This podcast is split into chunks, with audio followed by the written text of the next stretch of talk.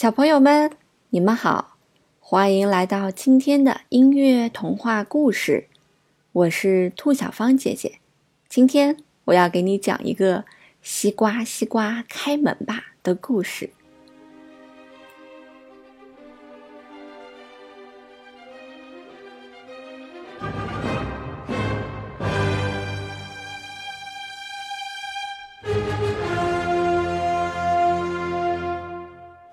从前有兄弟俩，一个富，一个穷。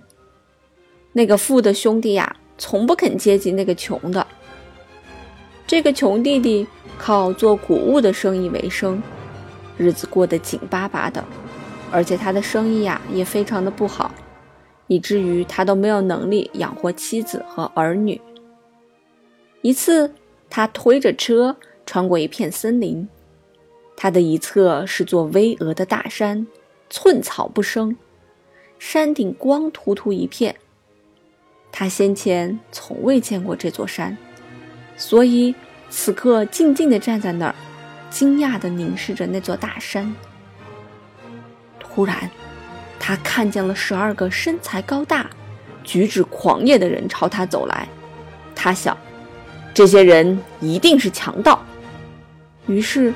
马上把车推进灌木丛，自己爬上一棵树，等着看究竟怎么回事儿。只见那十二个人向山峰方向走去，大声喊道：“芝麻，芝麻，开门吧！”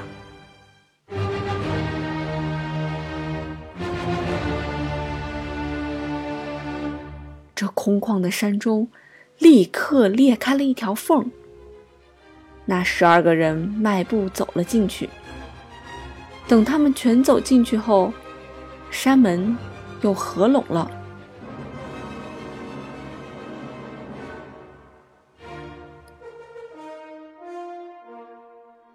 过了一会儿，山门又打开了，那些人的肩上啊背着沉甸甸的麻袋走了出来。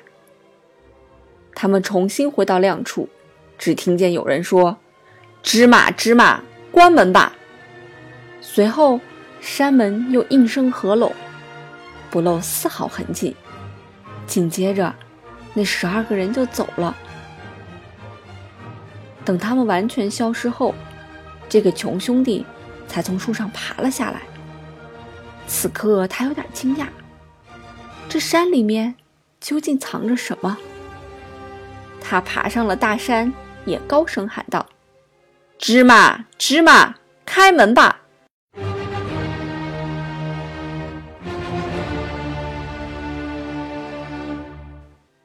山竟为他裂开了。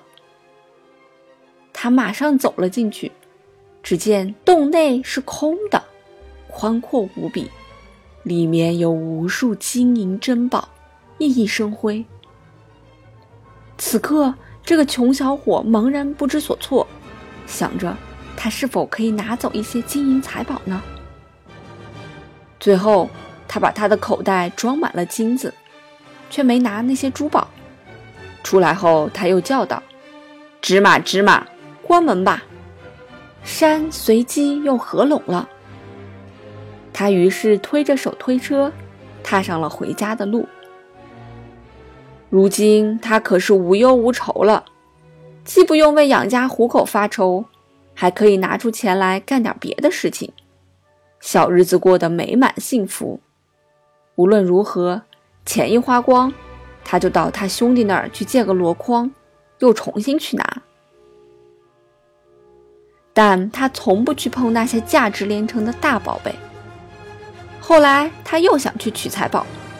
再次向他兄弟借那个箩筐，哥哥这时候心里感到非常困惑：他的那些财富从哪儿来的？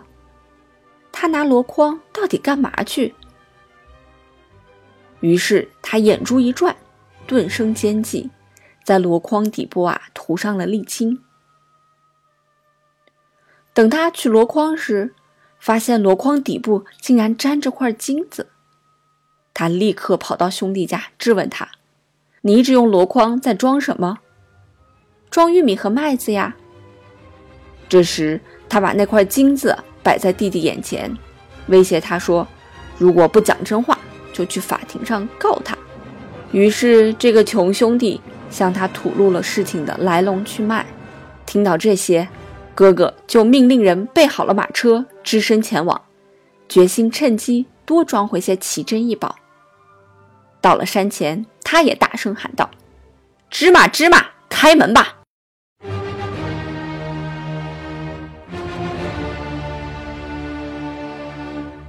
山门打开了，他走了进去。那儿的金银财宝啊，尽收眼底。好长一段时间，他都不知道该装什么好。最后，他把马车装满了宝石，满的简直再无地方可装了。他真希望把整座山都搬空，但是由于他脑子里充满了金银财宝，竟把山名给忘了。他大声喊道：“西瓜，西瓜，开门吧！”显然名字念错了。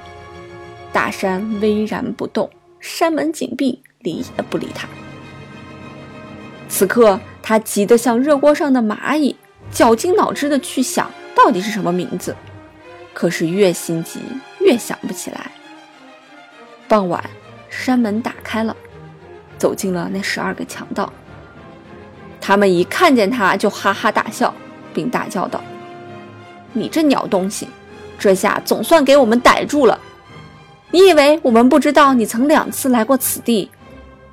那时我们没有抓你，这回你休想走出此地！”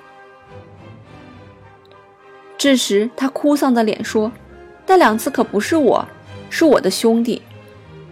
可是，不管哥哥怎样求饶。”怎样诉说，他们始终置之不理，最后还是让他的脑袋搬了家。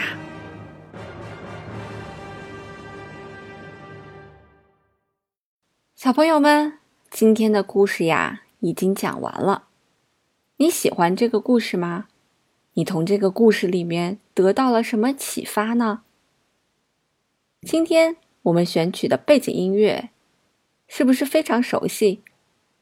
它来自于乐圣贝多芬的第五首交响曲《命运》。这首交响曲也被称为 C 小调第五交响曲，因为这首作品呀是 C 小调的。这首作品我们听到的“芝麻芝麻开门吧”，那个当当当当当当当当。